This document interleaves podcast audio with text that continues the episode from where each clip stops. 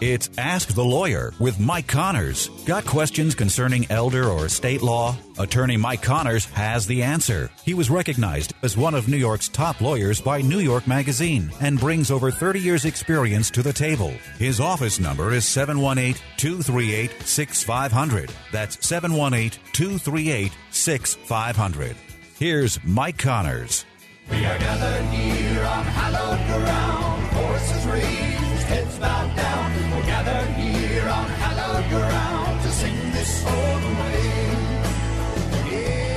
Welcome to Ask the Lawyer with me, Mike Connors. For those of you don't know about the show, first time, well, welcome if this is the first time you're listening to the show. The first part of the show, we talk about estate planning and elder law. And the idea behind estate planning is to pass assets from one generation to the next, paying the least amount in taxes we need to pay legally, avoiding going through court. That's usually avoiding probate. And as far as elder law is concerned, we're trying to save assets from nursing home bills. Like I said, the first part of the show, we talk about estate planning and elder law. The second part of the show, we talk about politics, history, religion, nostalgia, old movies. And today we're going to be talking to Marty Golden, former state senator from Brooklyn and one of the great character actors of the, the 20th century, a little bit into the 21st century, Wilford Brimley, the manager from The Natural. So, in any event, we've got, you know, I got a little bit of help today.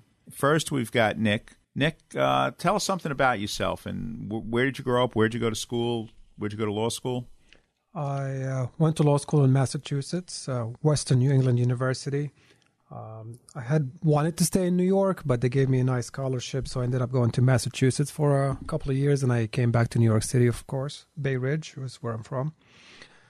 And I grew up in a place called Jordan. I went to a Catholic school called Collège de La Salle. It's a French Lasallian Catholic school, and uh, I know you asked me that once before, and I think sometimes maybe the listeners wonder because a lot of people are surprised when we say Catholic school in the Middle East. Uh, the family's background is Middle Eastern Christian, so.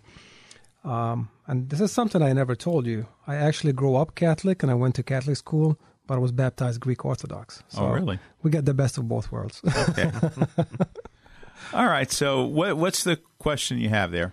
So, first question we have is from Joe. Joe's from Staten Island, and Joe is asking Will I lose any control over my property or assets if I create a trust? That's a little bit of a difficult question to answer because we don't know what kind of trust you're going to create. If you create an irrevocable trust to protect those assets from nursing home bills, you don't really lose control, but at the same time, you're kind of like in partnership with your children. And I'm assuming that if you're thinking about an irrevocable trust, you have children, because very rarely do we do an irrevocable trust with uh, people other than your children, although you certainly can, nephew or niece or whatever. But the idea behind an irrevocable trust, it's kind of like a partnership. The parents can't sell the house without the children, and the children can't sell the house without the parents.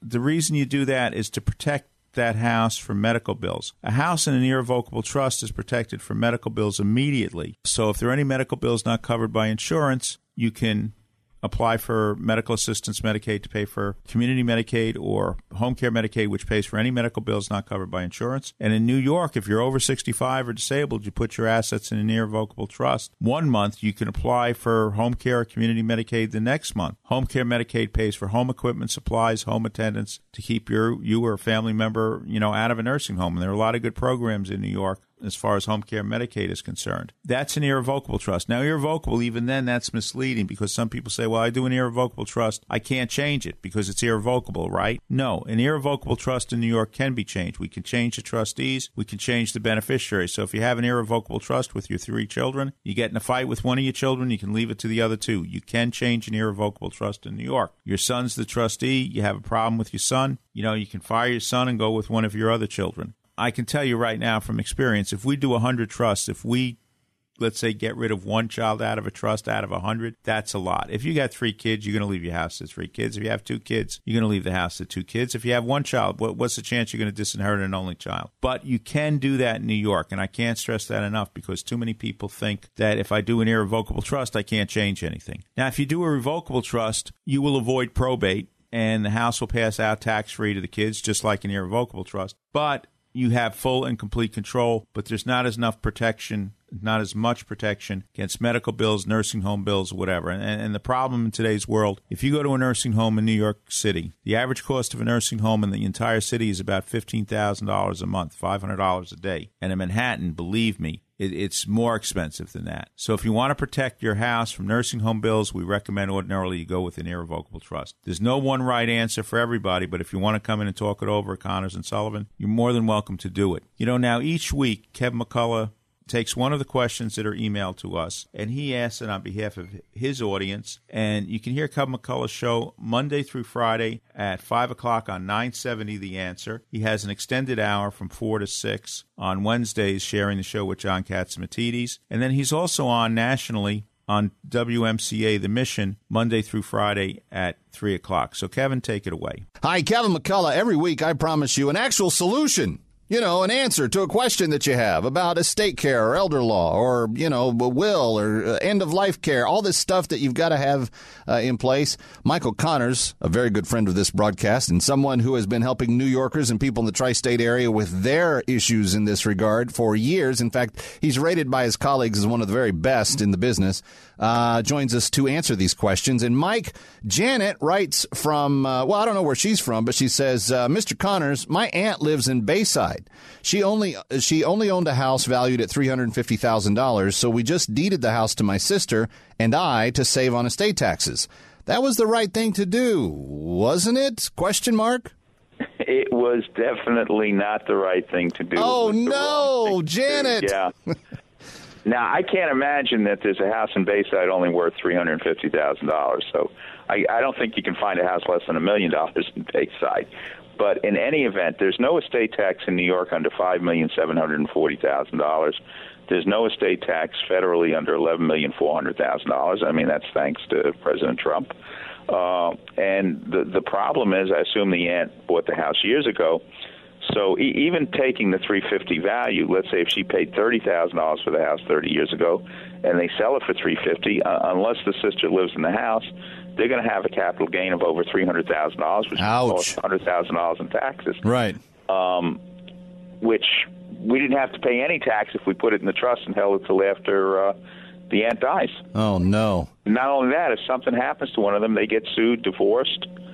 Um, you know, they, there could be a problem. The, the the divorcing spouse might say, "I own part of the, the property in Bayside," and that happens because other states have different rules. New York inherited property is not subject to divorce, but let's say the sister lived in Massachusetts or something. They got crazy rules there, you know, about inherited property.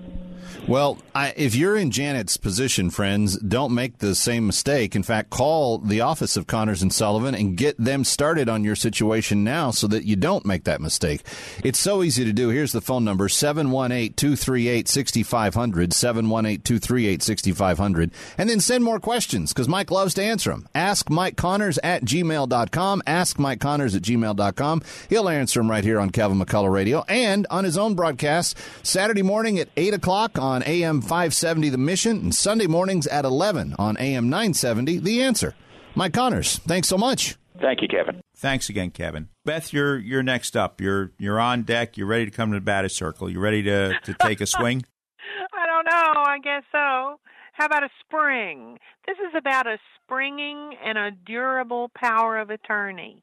Nancy from Bayside is a little bit confused and she says, Can you please tell me the difference between a springing and a durable power of attorney? Again, that's a little confusing because a springing can be a durable power of attorney. Basically, a durable power of attorney, that's a power of attorney. God forbid somebody has a stroke or another disabling illness, the power of attorney is still effective. It's not revoked by your disabling illness. So that's the idea of a durable power of attorney. It's durable. It's not revoked because you're mentally not able to do it. And, and, in the basis of elder law planning, we do a power of attorney to act precisely if somebody has a stroke, they have a disabling illness, they're incompetent. Now, a springing power of attorney, basically that's a power of attorney that's nobody can use the power of attorney unless, and, and the language can be slightly different, but usually, unless a medical doctor has been treating you for the last few years and writes a statement that you cannot competent, competently handle your own financial business affairs until that doctor writes the letter, they can't use the of attorney. Could be a psychologist if you wanted to, could be a psychiatrist, or it could be the doctor who's treated you. But basically, the idea behind a springing of attorney, it doesn't spring into life until a medical professional puts in a statement you are not able to handle your affairs in a capable manner. What a capable manner is, that's hard to say sometimes, but you're, you're trusting your physician. And, and the reason sometimes people do the springy power of attorney. Maybe they trust their children, or maybe they don't have children, and a neighbor's going to use the power of attorney, and they put some kind of restriction, you know. And, and like couples, if they're afraid maybe they're going to get divorced, they don't necessarily want the the other member of the spouse to be able to use the power of attorney in case of divorce for leverage, so they can't use the power of attorney unless a medical doctor, usually a medical doctor, puts in a statement that you're not able to handle your affairs in a capable manner. And, and I mean, I know it sounds confusing when you put titles to different names, and I always tell people don't worry about a title read what you want to accomplish, and then we try to put it in writing. But a springy power of attorney does not come into effect. It springs into effect when a medical doctor says you're not able to handle your own affairs. Can we put other restrictions down there? Certainly. And, and if you have any questions about it, you can give us a call at Connors and Sullivan about that at 718 238 6500. 718 238 6500. Well, Michael, you're third up in the, the order tonight. So what's. All right. So this question is from Susan. Hi, Mike. What happens if someone objects to a will? That's a good question. And uh, if somebody objects to a will, it goes to court, and it, it's a it can end up in trial. You know, some people think, well, wait a minute, wait a minute. I have a will. Uh, you know, I've got ten nephews and nieces. I'm going to leave everything to nine nephews and nieces. The tenth one, I haven't seen him in in 20 years. He's no good. He's not my will. So, does he have a right to object to my will? Yes. Anybody who's your next of kin by law is entitled to file objections to contest your will. If they do, do file objections to contest your will, it's going to go through court. It could end up in trial. I mean, the court tries very hard to try to settle these cases. But you know what that means. When you go to a settlement conference, what's going to happen? There's going to be a referee, a law assistant in surrogate's court. The job of that referee is to settle cases. What settles cases? Money. So the question is going to get asked to the people who are left something in the will. How much money are you willing to give to settle this case? That may not sound like it's an ideal world or anything else, but that's the way it works. Money settles cases. So the people that you want to name in your will are going to have to come up with some money to settle the case to go to the objecting party. That's what happens. Most cases get settled. If it goes to trial, it's going to be very expensive, and you never know in some cases what a jury is going to say. And that's why cases are settled because there's no certainty. People think, well, uh, it's very clear. I mean, why why would anybody object to my will? It's very simple. It's very clear. Everybody knows that I'm of sound mind. Well, when you're dead, not everybody knows everything, and people can make up stories. People can say it's a forgery. Somebody else signed your name. Get a handwriting expert to say anything. Sometimes you can get some psychiatrist. You pay a psychiatrist enough, they can go over your medical records and say, you know, you're not mentally competent. Now, I know some of the courts they don't like to have a psychiatrist testify who never saw the, the patient, but I've seen it in some places where a psychiatrist who never saw the, the, the patient in his or her lifetime comes in and testifies based on the medical records and they can you know they can confuse it. You know there was not enough information in their medical records to determine whether they were competent or not. And sometimes that can put a seed of thought in the jury's mind. And you never know how a jury's going to react to testimony. So for the most part, you don't want to be in a position where somebody's going to contest your will. You can avoid somebody contesting your will by not going through probate. You avoid probate when you pass away. There are no assets in your name alone when you pass away. If you have bank accounts, they're in trust for a joint. If you have, you know, U.S. savings bonds, treasury bills, you can make them payable on death. Uh, if you have a brokerage account, you can make a TOD, transfer on death. Those designations will avoid probate. You have an IRA, you put a beneficiary on them if you own real estate, it's not quite as easy to avoid probate. And that's why if you go to our seminars, we spend a lot of time talking about the real estate because that's a little bit harder to avoid probate. And the best way to avoid probate on real estate is through a trust agreement. It's parents' house as long as the parents are alive. After the parents are gone, it goes to the next generation, usually tax free. By tax free, as of January 1st, it's going to be $5,850,000 tax free in New York. The federal tax, I think, as of January 1st, is going to be $11,600,000. So if you're below those numbers, it's going to be tax free. So 90% of the time, it goes out tax free. Nobody can contest your will if you don't have a will leaving assets in probate. It's a family contract. Don't get scared. And you know there are other things you can do. You can put your your son or daughter's name on the deed and that may or may not avoid probate, but so many things can happen if you put your son or daughter's name on the deed. Believe me, the best way to do it is through a trust agreement. Now we're going to take a short break. After the break, we're going to be talking to Marty Golden of Catholic Charities. Whether you need help with drafting a will or trust, power of attorney, healthcare proxy, living will, or protecting your assets from nursing home costs, Connors and Sullivan's goal is always the protection of your rights and interests. The professionals at Connors and Sullivan have been helping people like you plan their estates and protect their families for over 30 years. I'm Mike Connors. Come to our office for a free initial consultation. Talk with me or one of our experienced attorneys to see how we can help you protect your family, your assets, and your legacy. There is no one strategy that fits everyone, but the biggest mistake when it comes to estate planning is no planning at all. Call Connors and Sullivan, attorneys at law, today to schedule a free initial consultation with an attorney at any of their convenient locations in Brooklyn, Midtown Manhattan, Queens, and Staten Island. 718 238 6500. That's 718 238 6500 or visit their website, connorsandsullivan.com. We all know someone who's been touched by cancer. It's the second leading cause of death. And it took the life of my father, John Wayne. But even in his final days, he was thinking about helping others and publicly campaigning to raise awareness about cancer. His courage and grit inspired our family to do everything we could to fight the big C, as my dad called it. So we did something about it and founded the John Wayne Cancer Institute 35 years ago to advance life saving research. Our discoveries are fundamentally changing the way cancer is treated around the world. Cures are within our reach, but we can't do it alone. I'm Patrick Wayne, and I'd be honored if you joined us in the fight against cancer. You can make a lasting legacy by helping to eradicate this deadly disease. Together, we can save lives. To learn more, visit jwcigiving.org. That's jwcigiving.org. From our family to yours, I wish you a happy and healthy new year.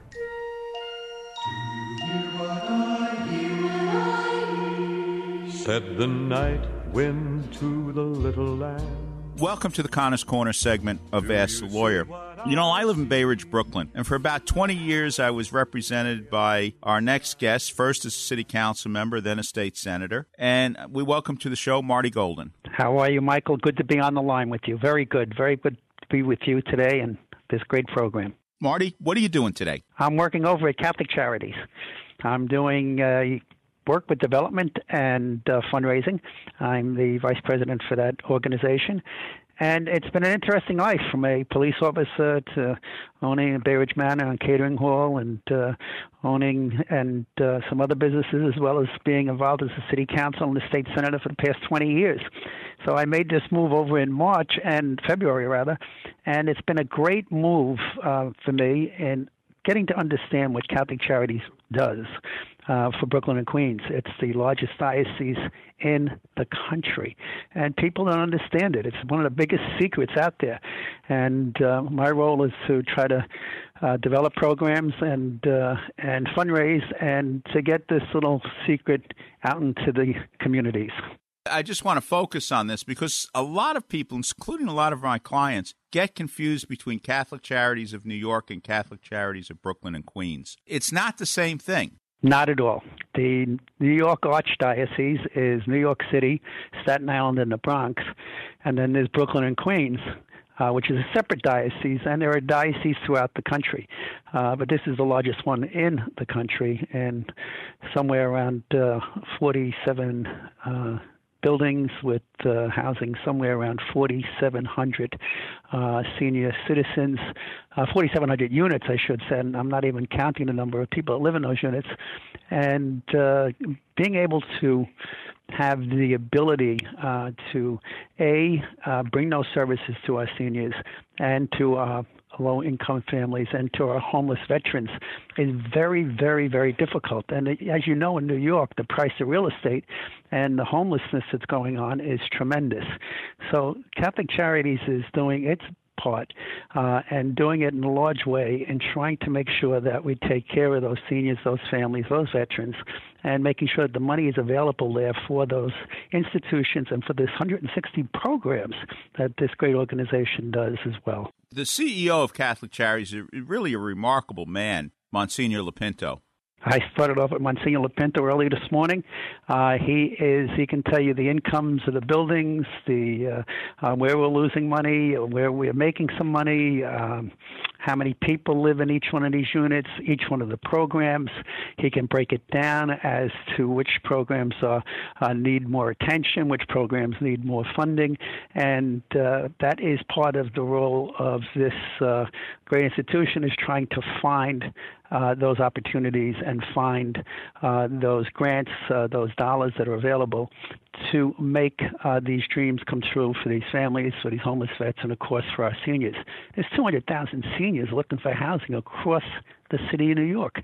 Everywhere you go, there's a list of, of seniors, uh, 8,000, 10,000, uh, to try to get into each one of these buildings. So it is definitely a need in this great, great city for more housing. Uh, and the housing that we have, and we're building another three units next year uh, in 2020. Uh, but it's still not going to be enough to be able to uh, control and hopefully help some of the seniors in need that need them right away. Again, you can't really even count all the programs. There's more than 160. So yeah, we have the, the housing for the seniors. We have the, the veterans center for homeless veterans out in Queens. What can you tell us about that program? Well, that's new, and uh, it's opened uh, recently over the past couple of years. Uh, actually, uh, it's got somewhere around 128 to 130 veterans that are living there today, uh, and the numbers are increasing. And uh, we're looking, obviously, for that veteran that does need that housing, and of course, we need more housing units. there were plenty of veterans looking for housing, but we need the units to be able to afford to put these seniors uh, assisted living uh, facilities, nursing facilities, uh, and of course, uh, regular housing, independent living for those veterans, for those families, and for those seniors. So the veterans are on top priority here, uh, here in Catholic Charities to those of us involved, this is a stupid question, but some people on the outside, the services of Catholic charities are not limited to Catholics. Not at all. You'd be amazed to find out how many people in this uh, in this great, great organization uh, come. Uh, I think there's like 60 languages spoken. Uh, there are different uh, uh, religions, different countries, different ethnic groups that are living and coming into Catholic charities on a regular basis we have a number of uh, food pantries that are set up throughout the city. Uh, we have a number of sites where we take care of the those that are addicted uh, uh, to drugs and alcohol. Uh, we have a number of sites out there that are dealing uh, with uh, seniors again, senior centers, so that we can get that loneliness that sets into a senior when they're left on their own and they don't have opportunities to get out there. And isolation is one of the big killers, and we don't want that to happen. So those are just some of the programs. We got to remember we start from zero up to death. Uh, we start with Head Start programs. Uh, uh, you name it, we take care of those children from the day they're born all the way through, if need be, uh, to the day that uh, they become a senior and unfortunately uh, go home to their dear Lord.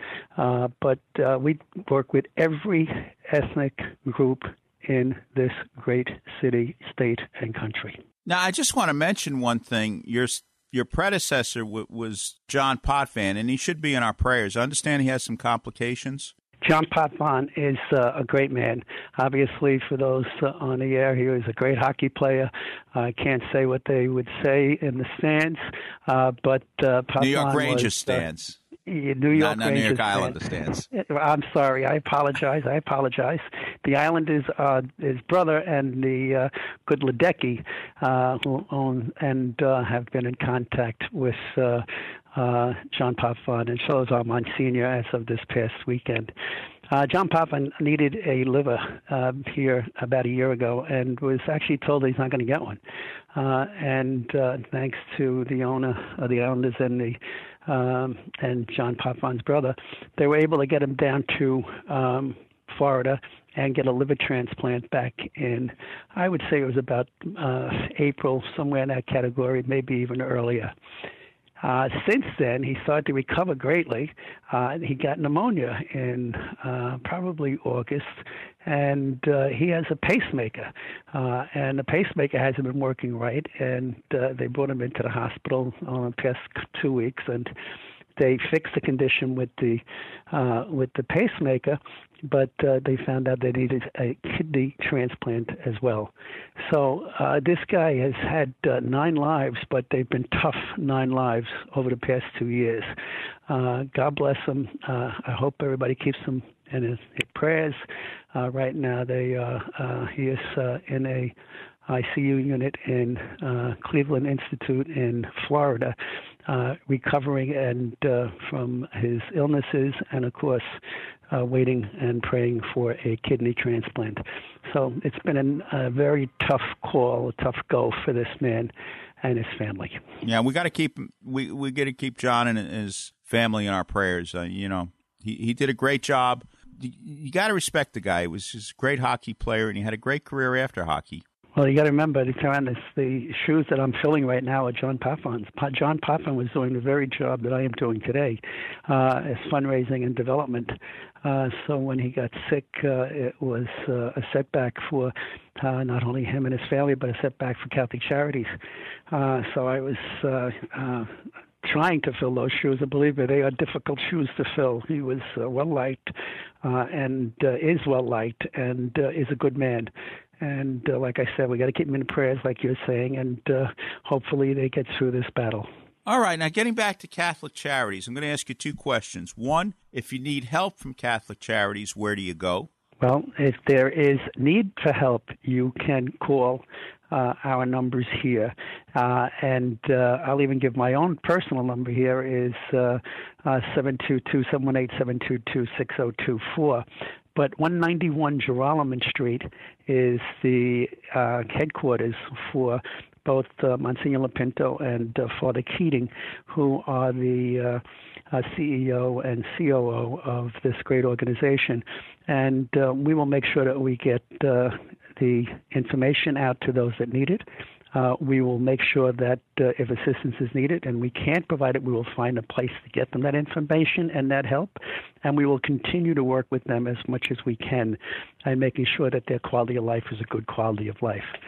Uh, but that's what I would suggest. Uh, if anybody needs, give me a call and we'll make sure that uh, we take care of those needs. Okay, at, at the same time, again, if somebody wants to volunteer for Catholic Charities or make a charitable donation, how do they do that? They can uh, a make a check out to, or uh, I tell you what you can do. There, uh, you can do martin.golden at ccbq.org, and uh, that is my email. And uh, we will make sure that that gets distributed to the right uh, organization within our within our group and that the help is provided for that individual. If that person wants to donate, uh, they can also uh, mail, uh, if they wish, uh, to the uh, Catholic Charities, Brooklyn and Queens at 191 Joralemon Street. And they can put down there Monsignor Lopinto, his name, or my name, whichever, and we'll make sure that uh, he gets the check and uh, he makes sure or the uh, uh, gratuity some people give uh, different types of giving giving is needed uh, for catholic charities whether it's a stock portfolio or whether people are making up their wills and they want to leave money to Catholic charities.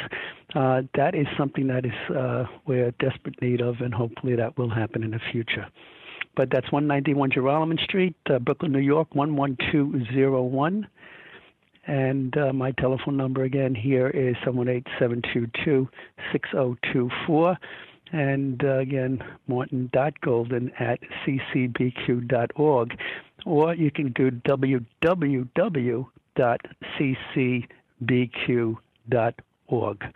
Uh, if they wish to do it that way. And listen, I know, you know, obviously everybody would like large contributions, but no contribution is too small. You got five dollars is uh, is five dollars, and it still helps to uh, purchase and to buy uh, stuff that is needed for whether it be families, whether it be a homeless person, whether it be uh, seniors, uh, veterans, uh, homeless families. Uh, we're there uh, to take uh, uh, from the smallest donation to the largest donation. And uh, please, uh, if you're listening uh, and you are out there and you're in a position to help Catholic Charities, please do because they do an outstanding job. Like I said, 4,700 units of housing. Uh, that is just Brooklyn and Queens. Uh, that's not including the programs for the those that are addicted to drugs and alcohol, for those uh, that uh, have young children that need Head Start programs and schooling. Uh, we're in the schools. We're doing STEAM and STEM programs for our kids. Uh, we have a great, great, great. Uh, uh, I would say uh, balance here in this great organization and being able to be family centrist and also dealing with those that are not in that position, those that are alone, those that are our seniors, those that are family members that are out there that need help. We're there to help them. Remember, this is the season, the time for giving. Not that you can't give all year round, but remember Christ and Christmas. Remember the work of Catholic Charities. I got to tell you, Michael, it is something that uh, a lot of people are unaware of. is the great work that this organization does, uh, and it does need uh, financial help. And believe me, we do get city, state, and federal funding. We do a number of fundraisers, and uh, we have a number of people giving us uh, money and contributions.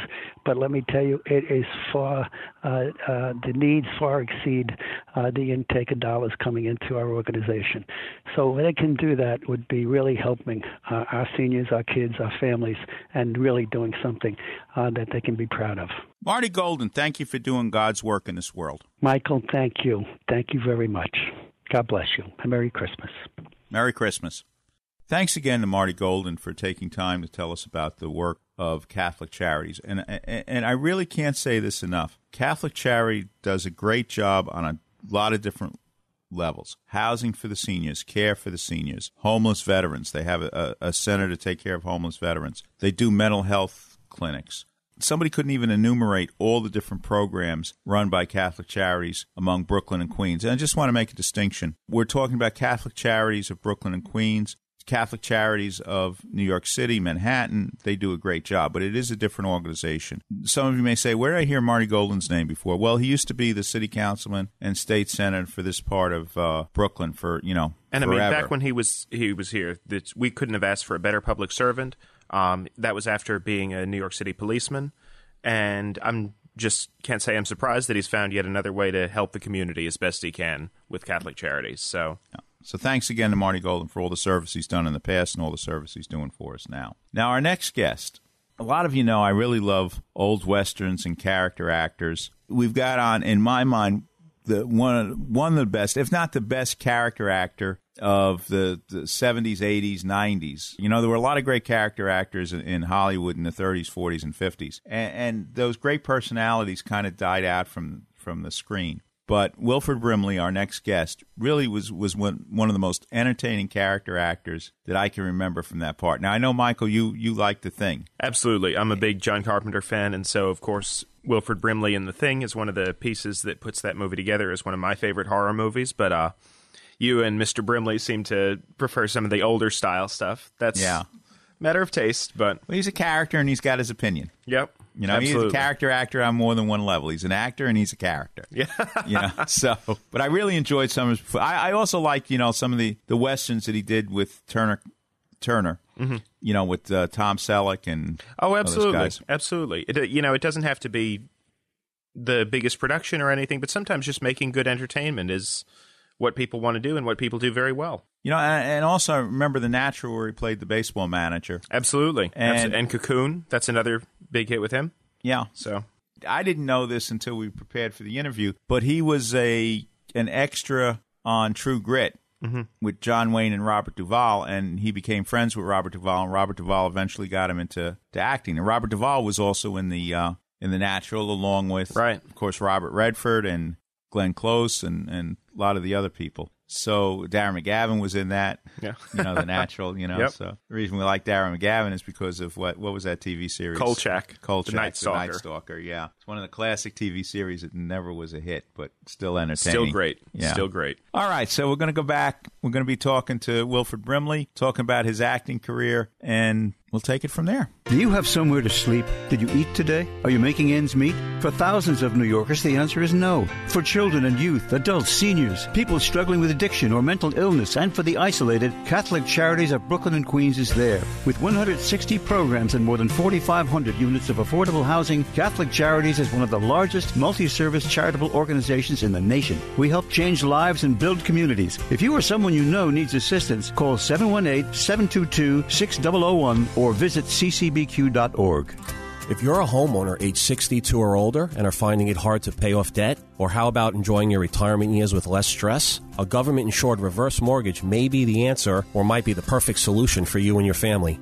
Hi, this is Frank Melia, a certified mortgage planner. I've been a mortgage specialist for over 20 years, and I've helped countless homeowners all over the tri state area tap into a little or a lot of their home equity so they can use it right now. This past October, the federal government made changes to the reverse mortgage loan program. Give me a call now so our office can show you how these changes affect how much money you receive and how the annual mortgage insurance costs have decreased. My job is to help you find the best solutions for your retirement goals. I do this by educating homeowners with straightforward information and answers. It's free to call and speak with me, Frank Melia, to determine if this FHA program might be able to help you and your loved ones now. Call and speak with me right now. I'll answer your questions and help you decide if a reverse mortgage is right for you and your family. Make the call now, 888 943 2646, or try me on the internet at www.quonticbank.com backslash fmelia.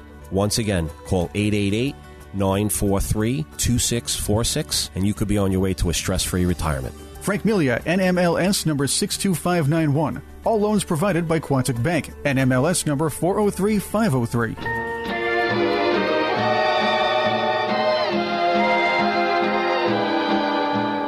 Jingle bells, jingle bells, jingle all the way.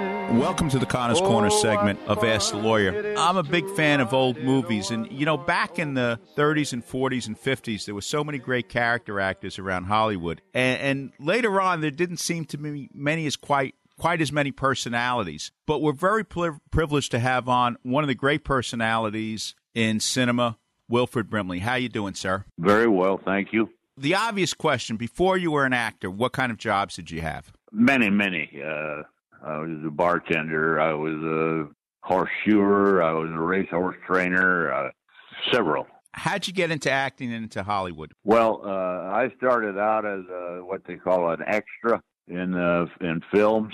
Uh, I could get around a saddle horse pretty good, or a team of wagons. Uh, stay. I could drive uh, teams, and and they were always looking for those kind of guys. So that's how I got in in the beginning. I was looking on IMBD and I saw that you were in True Grit. If I saw True Grit today, the John Wayne True Grit, how how would I spot you? You would not spot me. Uh, I was uh, an extra.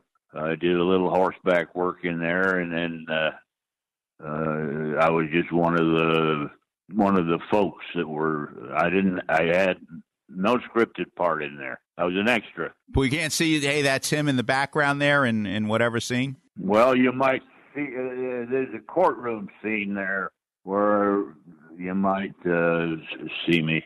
When you when you work as an extra, it's it's kind of one of your jobs is not be seen so you can be recognized. Uh, if you if all you do is show them a, a live warm body, then they'll call you back tomorrow. But if they if they see your face and it's recognizable, well, obviously they can't use you again. Now, let me ask you something. That film was directed by Henry Hathaway, who's really one of the last of the great Hollywood directors. Did you have any interaction with him? What did you think of him?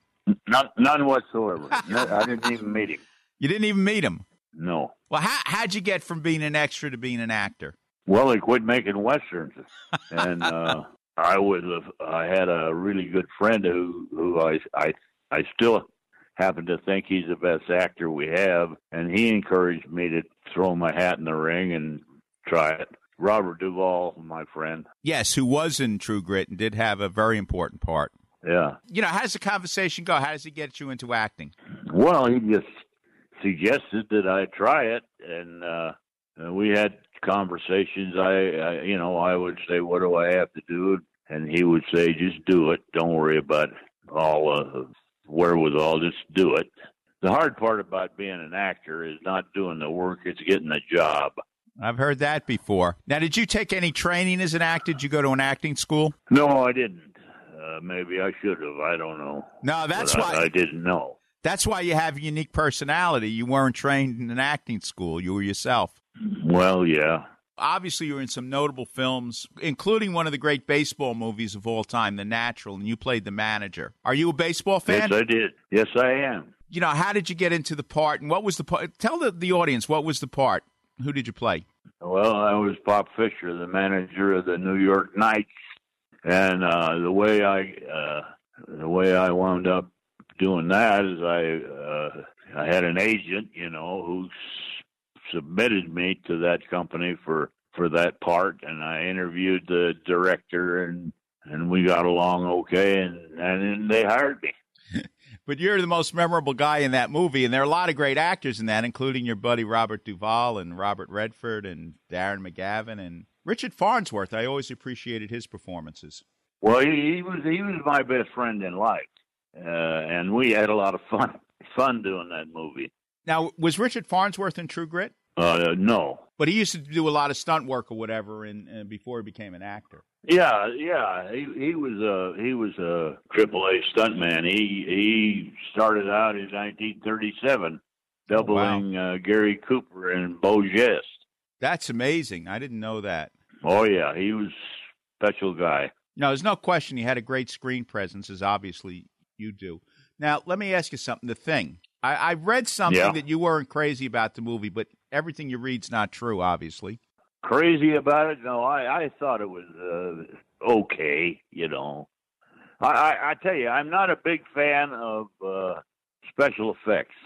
I, I I'm not a I'm not a real big fan of of the creation of oh those scary dogs and slimy. Uh, the old days, the uh, the audience used to create that for themselves in their own mind, and and uh, it was a it was a lot better as far as I'm concerned. All right, let me ask you, what's the favorite film that you were associated with? Oh, you know, I I I did a lot of films, and uh, the one that I enjoy thinking thinking about the most was a little movie that we all got together, Bob Duvall and Glenn Close and Freddie Forrest and myself. And it's called The Stone Boy, and uh, it's, it's a pretty good film, really. Then I did another one with a, a guy that's a brilliant actor, Levon Helm. Uh, we did one called End of the Line about a railroad yard. Now, you're still doing work now? I, it looks like it from IMBD. Uh, no, I don't. I don't. Uh, I'm getting old and I don't get around real good. And, uh, it'd be hard for somebody to hire me to, and and and in fairness to them, I, I have to tell them I don't get around very good.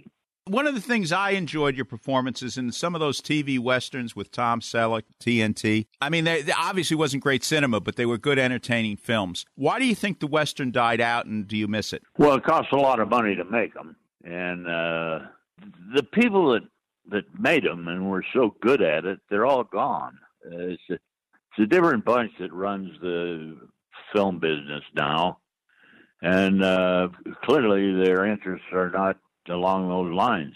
You mean it's more expensive to make a western and see ten cars blow up? Yeah, Really? yeah, sure. You got all the clothes, all the. You got to go to a certain place where the, there's no telephone wire. You got to. It's a big deal, and if it's a good one, there's, a lot of folks in it. Yeah, I, you know, I learned some because I would have thought a western was relatively cheap to make compared to all these films with special effects and things like that. Oh well, now uh, those those uh, movies like uh, the Titanic and those monster uh, epic, uh, yeah, they, they they they'll break the bank. But day to day movie westerns up there in cost. Now, of course, I think everybody remembers when you were the spokesman for the Diabetes Association. Do you have any comments about that? You've been suffering from the disease for a long time, I understand. Well, I don't suffer from it. I take care of it, and it's not a problem. So, what would you advise people to do? That how do you take care of it? Check your blood sugar as often as you can, and see a good doctor. Okay. Do you ever get any fan mail right now? You know, we do. My wife, uh, she's one in a million. She sits down and answers every letter, and it's, it's, it's amazing. I would assume you still get a lot of fan mail because talking to other people, again, you were one of the you know most recognizable actors uh, of the present time. Now, I understand you also released a jazz album a few years back. Yeah, I got several of them. Music is an important part of my life, so so I, I and I recorded music primarily for my grandchildren so that they could hear some songs rather than noise. Well, I assume those I assume those albums are available for sale. Uh, I don't know where you'd buy one of them. Uh, I really don't. Uh, for one, the first one I did, uh, I was hired to do it by the Hallmark Company, and they produced the album. And for a while, it was it was for sale. It did pretty well. And subsequent to that, I uh, I'd put together a bunch of songs and then take a group into the studio, and so we have, uh, I think, uh, altogether five, maybe only four albums, but it's pretty good music. N- Never mind, I'm not a singer. I don't pretend to be, but I ca- I can carry a tune, and remember the words, and uh, I wanted my grandkids to hear hear those songs. Now, if you asked your grandkids, or if you told your grandkids one film to, to watch where you performed, what would it be and why? Well, it'd probably be the Stone Boy. The Stone Boy. Uh, yeah, because it was it was very very well written, and uh, the people in it that uh, made it were dedicated to it, and it's uh, a very poignant uh, story that's uh, timeless. It's uh, it could be today or yesterday or day after tomorrow. It, it's, it's what it's like.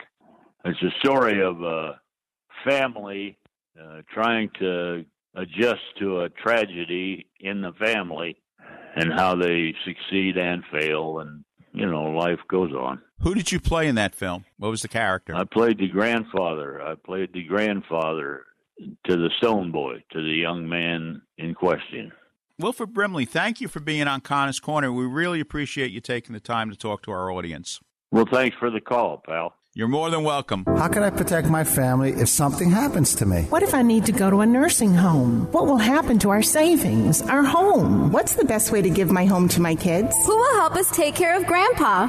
These and many other questions can be answered with a phone call to Connors and Sullivan Attorneys at Law, PLLC, 718-238-6500. Mike Connors, one of New York Magazine's top lawyers, has over 30 years of estate planning and elder law experience. Mike and his team of professionals will help you protect your assets from probate, taxes, and nursing home costs so you can have peace of mind knowing you and your family will be taken care of and protected. I'm Mike Connors, founder of Connors and Sullivan. People don't plan to fail, they fail to plan. The time to plan is now. I'm Beth Connors. Call today for a free initial consultation with one of our experienced lawyers. Connors and Sullivan in Brooklyn, Queens, Manhattan, and Staten Island. Call 718-238-6500, 718-238-6500 or connorsandsullivan.com.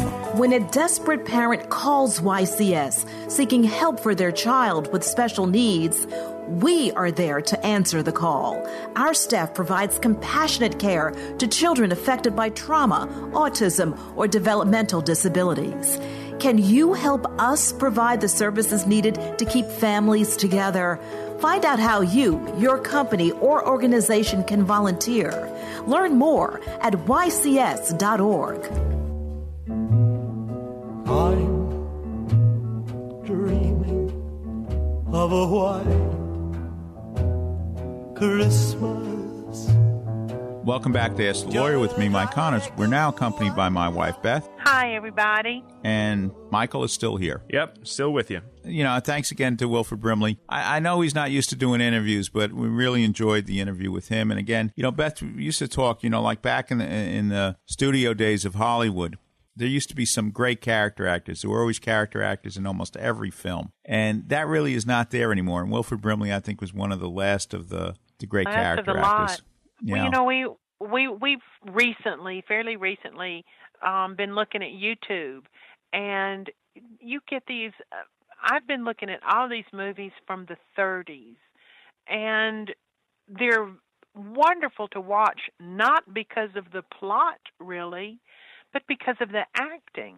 It's it's it's so much fun to watch all these people but the wonderful character character actors and it unfortunately for me it's oh i recognize that face but what's his name? What's her name? And they make they make these stories come alive. And uh, no you don't you don't have that today. No, and like I said, again, I'm I'm very happy we, we got to interview Wilford Brimley because he was one of those character actors who stood out. Of course, uh, one of the things surprising is how old, much older he looked on screen than he was in person. Because you know, like somebody might say, is he still alive? Because he looked like an old man in the natural 30 years ago. a lot of those character actors did All right, and again, we have to thank Marty Golden for all the work that he's doing with, with Catholic Charities. And here, it's it's the Christmas time of season. If you're thinking about a charity, you want to leave something, you want an end end of year deduction. You know, you could use some deductions off your income. Think about Catholic Charities. Again, Marty Golden gave you the the phone number where you can call. You can always give us our office a call, and we'll put you in somebody in, in touch with Catholic Charities. But Catholic Charities of Brooklyn and Queens, they do an awful lot of good work. Again, for homeless veterans, for senior citizens, for people who are mentally ill. They go out there and they, they do the work. And I mean, you know, you can count on government to do nothing. But Catholic charities, they do God's work in the neighborhoods. If you're in trouble, you can count on Catholic charities helping out. And it really can't be stated enough how well run Catholic Charities of Brooklyn and Queens are. Whether it's Marty going out there or Monsignor Lopinto, who just has a mind for numbers, as anyone will tell you, that's extraordinary. Um, Father Keating, across the board, everyone there is competent and they have their hearts in the right place and they're out to do the best for these communities in Brooklyn and Queens. And Catholic Charities is run like a business. Yes, they have a heart. Maybe they're not worth some of their programs. They know they're going to take a loss on because it's doing the right thing. But they still try to get the most out of the dollar to get it into the client. If you call the client the person who needs the services, their mindset is to get the most out of the dollar to help as many people as possible. Nobody's making a fortune working for Catholic Charities. They're doing it out of love for the community, love of God. So, again, if you're thinking about a charity, you want to think about a charity to make a gift end of year or even beginning of next year, think about Catholic Charities. If you want any information, you get on their website and you can always give the office a call. Well, I think Mr. Kincaid there is telling us it's time to go home. Listen, Oh, Merry goodness. Christmas to all. We'll, merry christmas we'll Merry see you next week at the same time. bye bye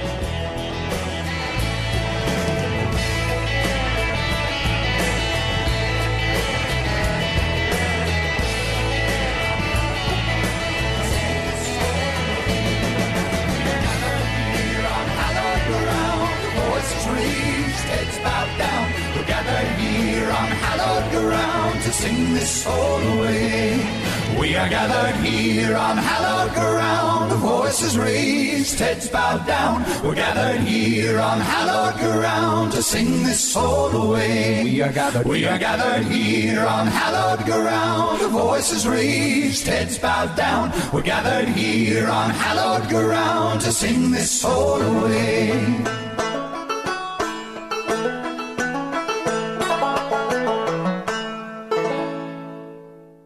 Whether you need help with drafting a will or trust, power of attorney, healthcare proxy, living will, or protecting your assets from nursing home costs, Connors and Sullivan's goal is always the protection of your rights and interests. The professionals at Connors and Sullivan have been helping people like you plan their estates and protect their families for over 30 years. I'm Mike Connors. Come to our office for a free initial consultation. Talk with me or one of our experienced attorneys to see how we can help you protect your family, your assets, and your legacy. There is no one strategy that fits everyone, but the biggest mistake when it comes to estate planning is no planning at all. Call Connors and Sullivan, attorneys at law, today to schedule a free initial consultation with an attorney at any of their convenient locations in Brooklyn, Midtown Manhattan, Queens, and Staten Island. 718 238 6500. That's 718 238 6500. Or visit their website, connorsandsullivan.com. The preceding pre recorded program paid for by Connors and Sullivan, attorneys at law, PLLC.